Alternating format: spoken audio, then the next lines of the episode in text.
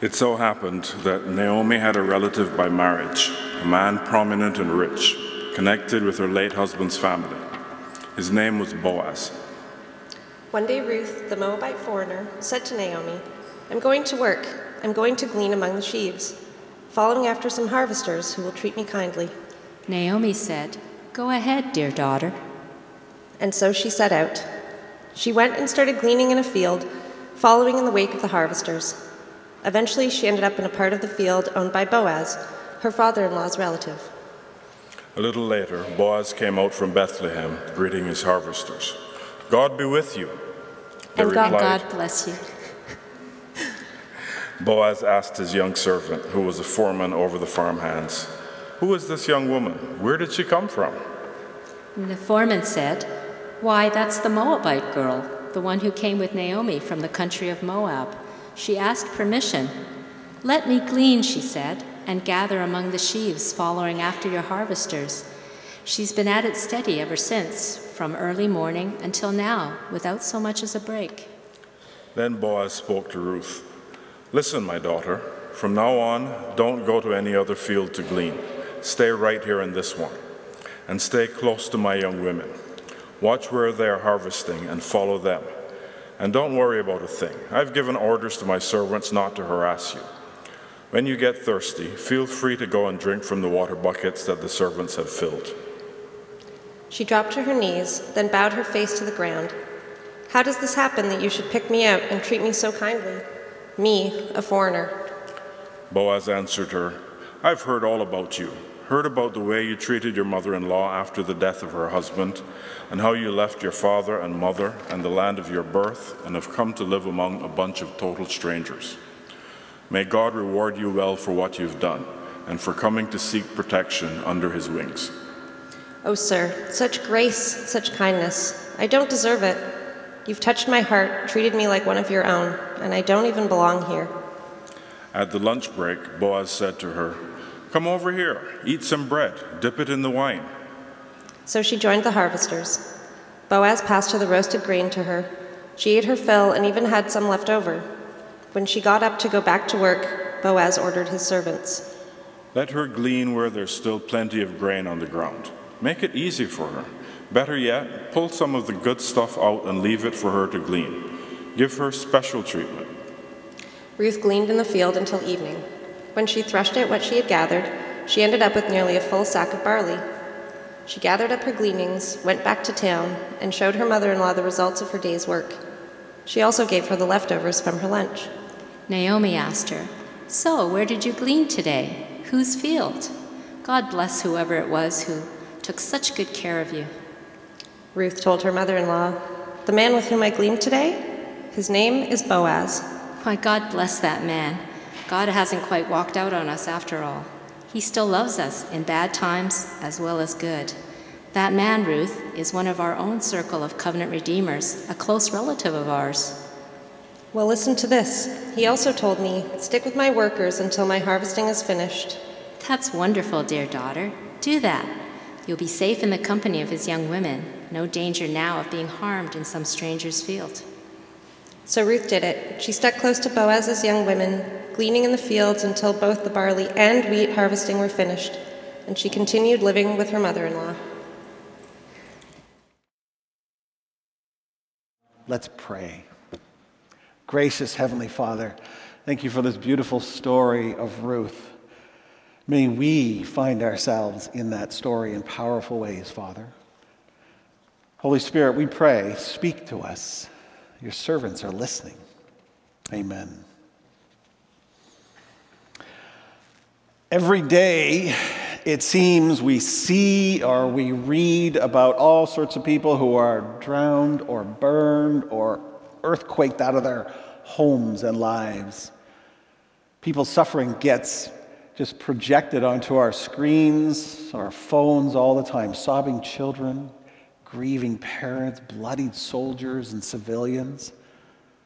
We see it in our own homes, among our own friends, right? We witness all sorts of wrong and evil crashes, tumors that take lives, strokes that debilitate, family strife that tears apart brother and sister, mother and father. All those things tell us, if we didn't know already, that we are such vulnerable creatures. So, how do we respond as people of faith to that? I've noticed, I don't know if you've noticed the same thing, but I've noticed how we can be very wary about mentioning God in the presence of other people's suffering. I think it's because we don't want to hand out pious cliches for other people's sorrows. And so we're, we're very slow to even mention God to fellow sufferers. But it does make me wonder can we do no better than silence about God's role in unexpected sufferings? I don't think so. Because God's word speaks to us in our sorrows as well, and we should not rob people of that power, of that comfort. And the book of Ruth is one of those powerful pieces of scripture where God speaks a powerful word to people who are often confused about where God is when life turns difficult. Now, to experience the full impact of the book of Ruth, we really need to read it in its bigger biblical context. The Bible, you know, is not just sort of haphazardly tossed together. It is, all the books of the Bible are together telling this single, continuing, coherent story of God's faithful love for the world. And so the book, just before Ruth, is the book called Judges. And Judges narrates the really ugly history of a notoriously disordered age, a time when God's people rebelled and repeatedly rejected and disobeyed God. And there's this repeated phrase in the last few chapters of the book of Judges, and it forms the very last line, sort of this exclamation point on the book of Judges. And it says this Everyone did as they saw fit. Who cares what God thinks? Everyone did whatever they wanted. It was a time where everyone is out for themselves. Everyone did whatever they felt was right and proper, ignoring what God had to say. And they would live it out often at the expense of the weak all people on the margins. It was a lawless, it was chaotic, it was a brutal time in the judges. And against all the ugliness uh, and the injustice of judges, you're left wondering is, is this really what life is about? How should we live then? What is the life that leads to goodness and flourishing? And then enter the story of Ruth. And in the larger story of Scripture, this simple story of Ruth answers the book of Judges, and it portrays for us a life of goodness, of how a life of flourishing for all people is lived out. It's the story of very ordinary people who, who lives, their lives embody in their daily affairs the self giving love that fulfills God's law. Or, in the words that the Apostle Paul uses in Romans, he says, the obedience that comes from faith. So, this story is about Naomi, a woman Naomi, and her transformation from emptiness, from bitterness, from despair to fullness and joy. And it is this exquisitely crafted story. And it's told in four chapters, four sections.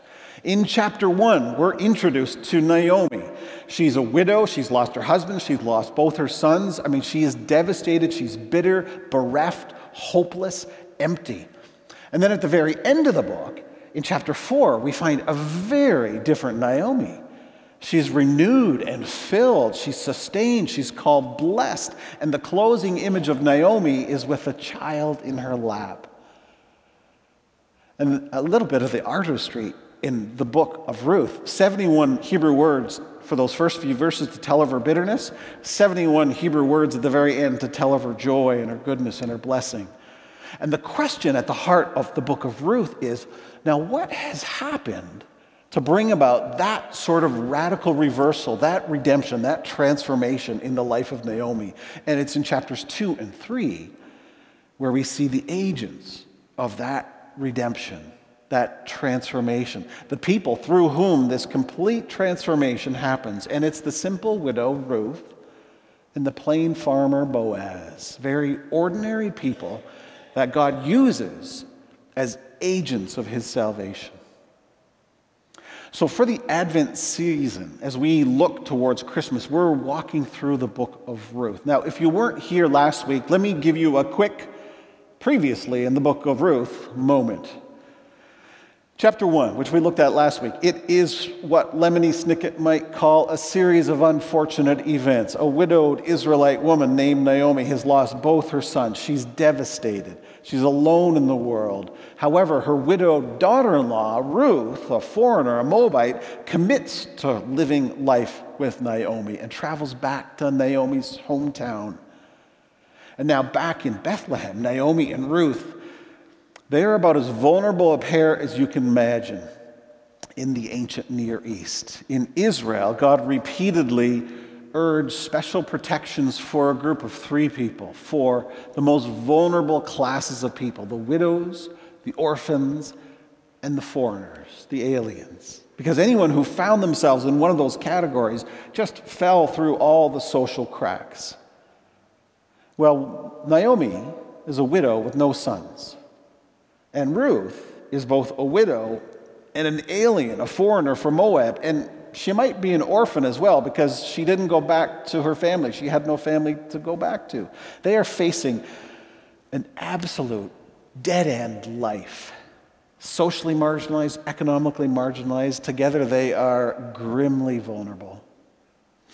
And as you know, in those days, there was no welfare, there were no social services, they had no food banks a woman in a male dominated society couldn't just run off and get a job at Tim Hortons or the grocery store. The only thing Naomi and Ruth could do is rely on the social safety net God put into place, which was the gleaner law.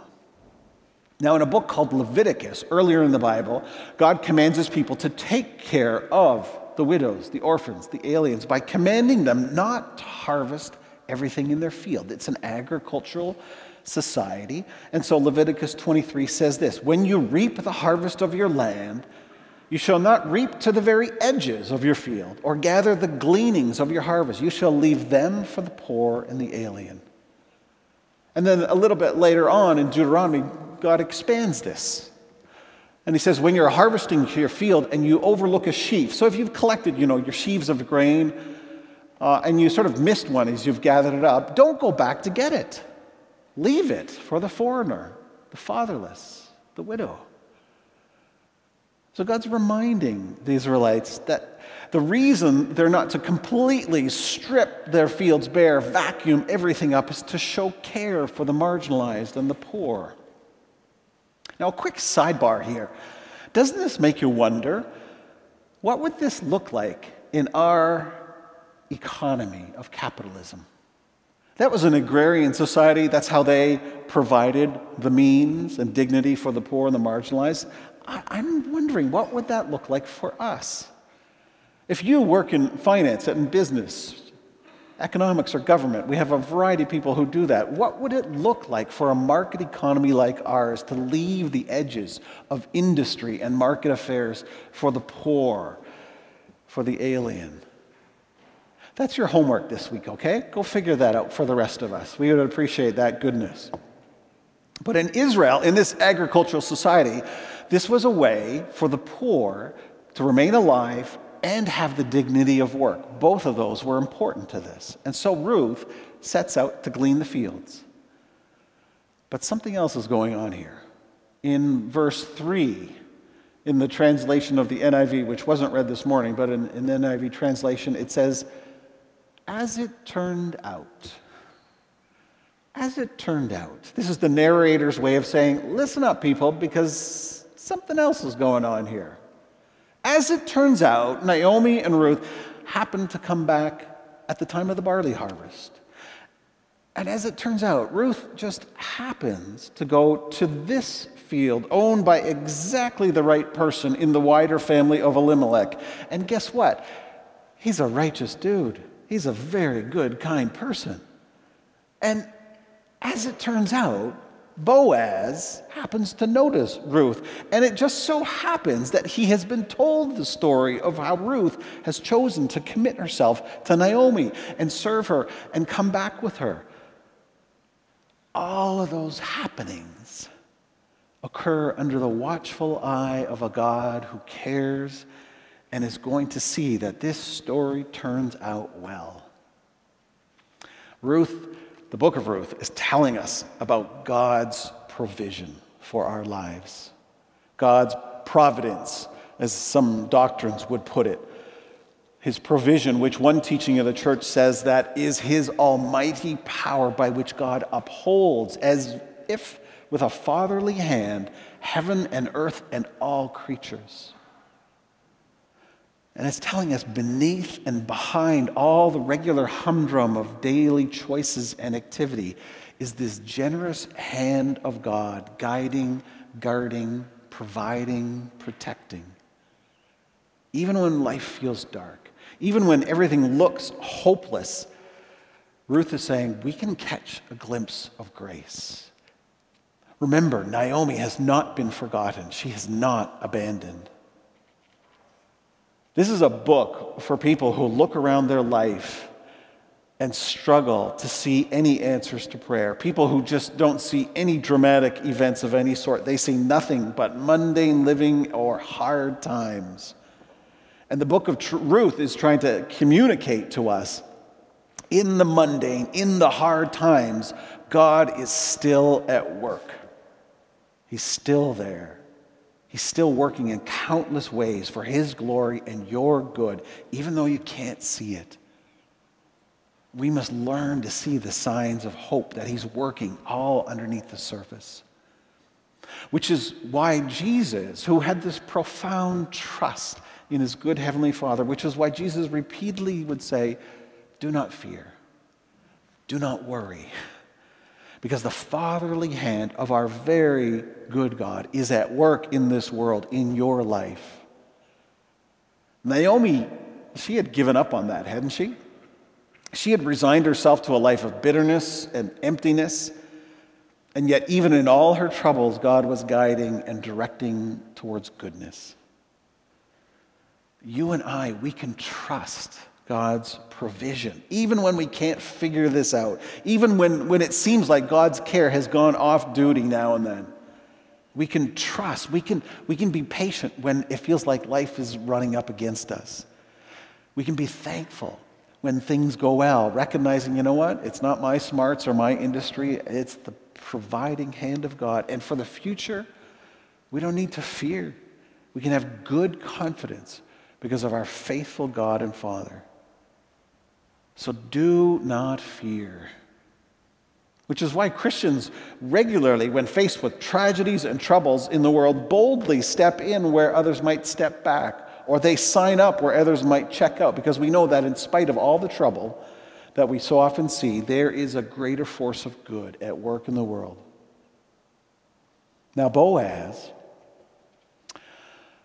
he's an agent of that goodness He's allowed Ruth to glean. But notice, he doesn't just merely allow Ruth to glean the fields, he goes even further.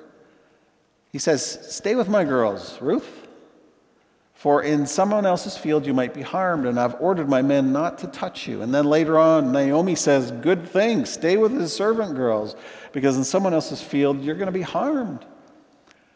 Sort of a chilling set of comments, right?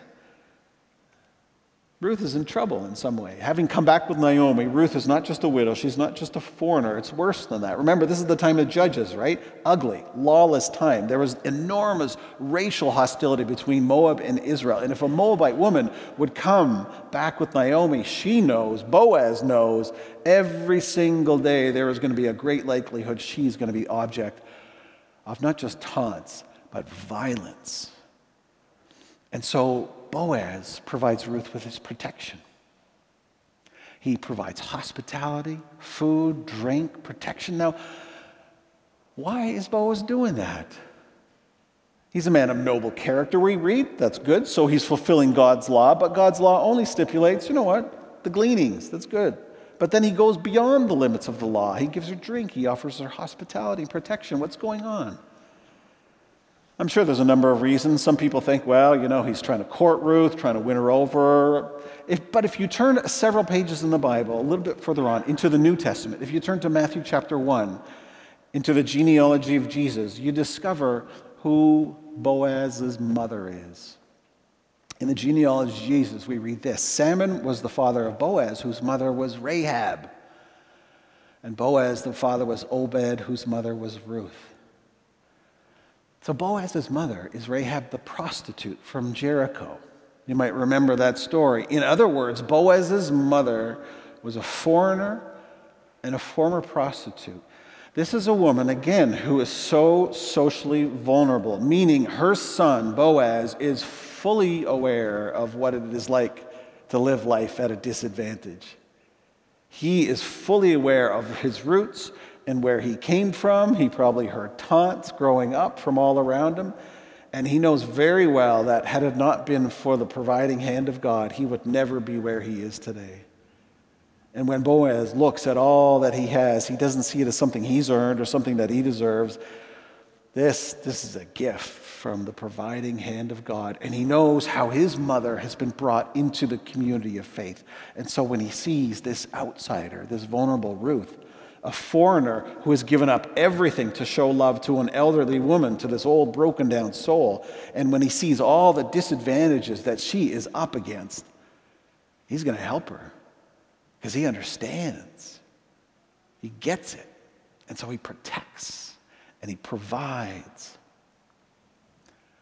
The beautiful thing about this story of Ruth is both in Ruth and Boaz, we see the sort of life that brings blessing and healing the selfless love that brings wholeness and flourishing to others.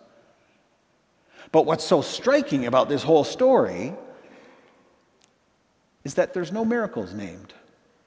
The entire story of Ruth, God never breaks into the narrative to speak or to act.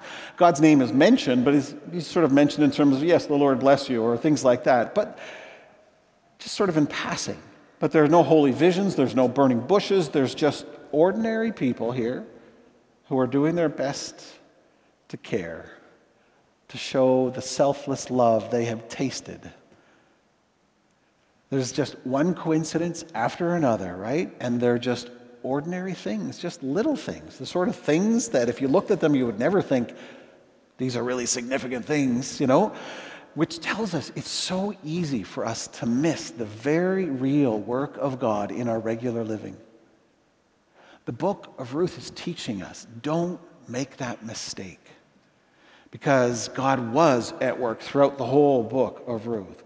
And if all these little coincidences hadn't happened, if Ruth hadn't committed herself to Naomi, if Ruth hadn't gone to that specific field, if Boaz hadn't been someone who followed God's law, Naomi and Ruth would be dead. But they weren't. And it's not a coincidence. It's God at work in the ordinary ways, and this is really important for us to know. This is why the book was written. That God works through all of our ordinary acts of faith and obedience so that we become his hands of blessing. One biblical scholar, Karen Jobes is her name, um, she talks about this. Karen Jobes was on her way to a, a career in computer science, and she became a Christian as part of that her journey in life. And she talks about how she became obsessed with this idea of finding the will of God, trying to figure out what is God's will, always looking for signs, and because she was afraid of missing God's will. Today, she's a biblical scholar in an endowed chair at a Mater school, and she was asked, How'd you get there? You started off in computer science. And she says, I'll tell you how I got there.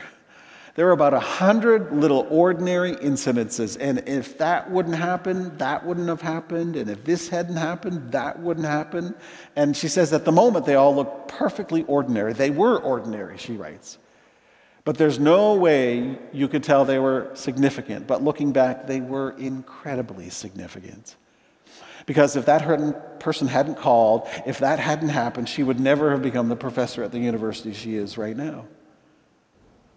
Here's the interesting thing we need to reflect deeply on. When God works in extraordinary ways, we know it, right? Boom, yes, that was God.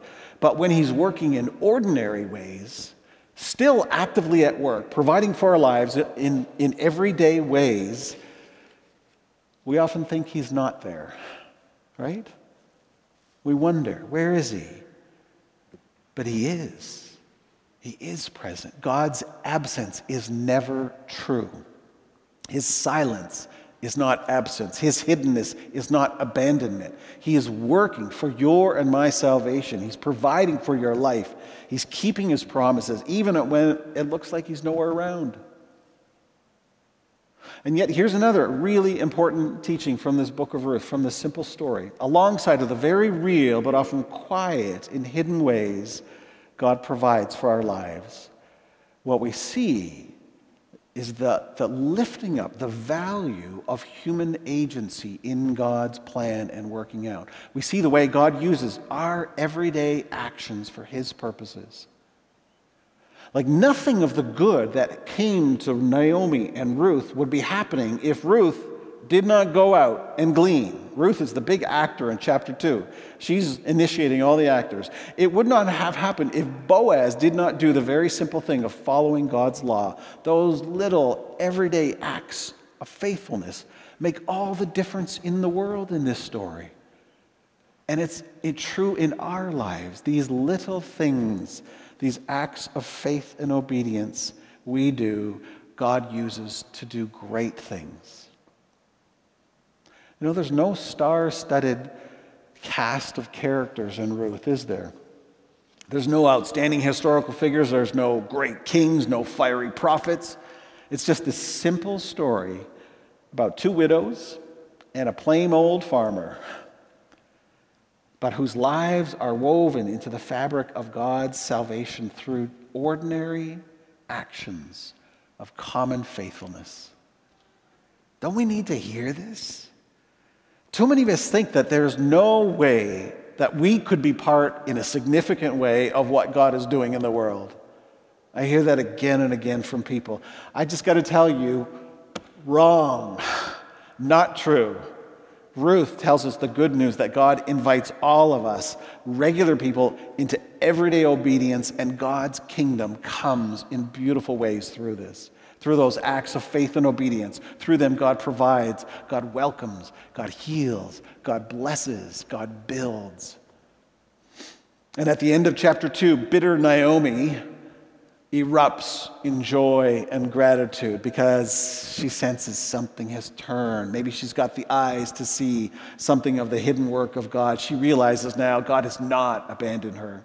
He's not going to leave her in sorrow. He's faithful. He has been at work bringing blessing even out of bitterness and sorrow through the simple everyday actions of people. Now, think about that it's the everyday ordinariness of work, of daily work, of Ruth going out gleaning in the barley fields that is used as a means for accomplishing this salvation. Now, think of your daily work. Your daily work matters. What you do during the week is a major instrument of God's providence in the world. It is how God sustains the human world. Our everyday acts offered in obedience to God are the means by which God continues to provide and sustain human flourishing in this world.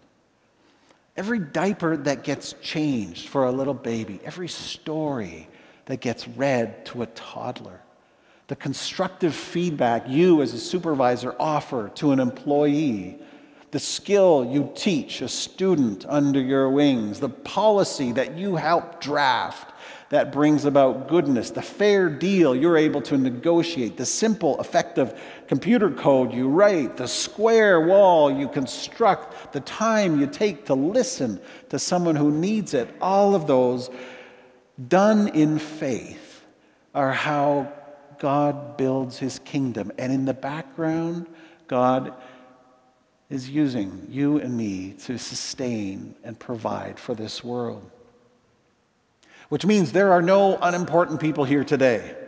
Okay? There are no unimportant, insignificant followers of Jesus. God is working through all of us, and often through some of the smallest things we do. God's providence, it marches forward, even as it's doing here in this book of Ruth, through surprising people in surprising places.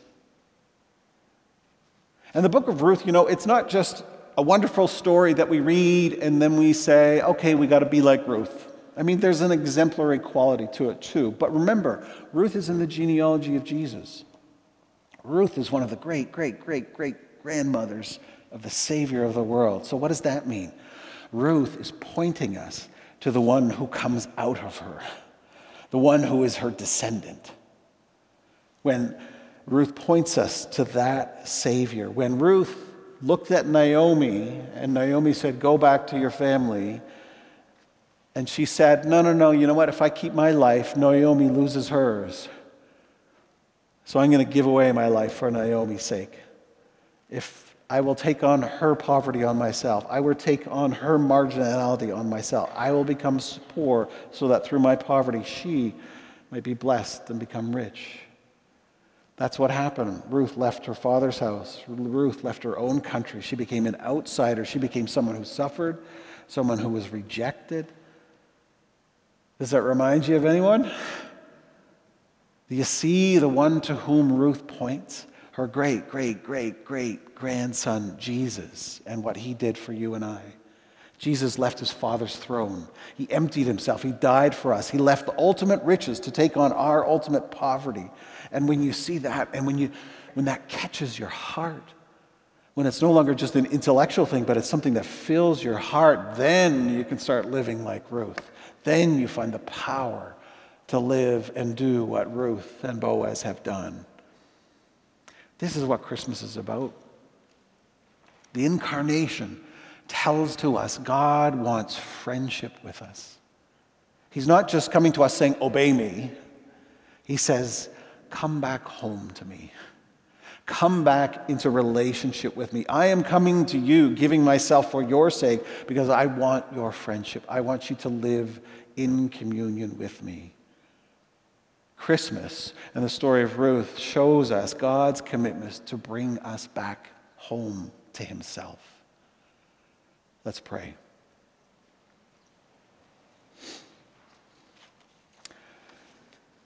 God, you are the God of the smallest details. You are the God of perfect timing. You are the God who is at work in all things, seen and unseen. And our simple prayer today is God, would you help us trust you more? Because, God, when life turns hard, it is so challenging to trust that you are working good in our lives. When we don't understand things, when we are easily convinced you, uh, you've gone missing, you're off duty. But remind us again and again of Jesus Emmanuel, God with us. You entered into the worst so that we might know that there is nothing that can separate us from your love in Jesus Christ. May that hope, that comfort, fill us with faith and live with such confidence this week. In the Savior's name we pray. Amen.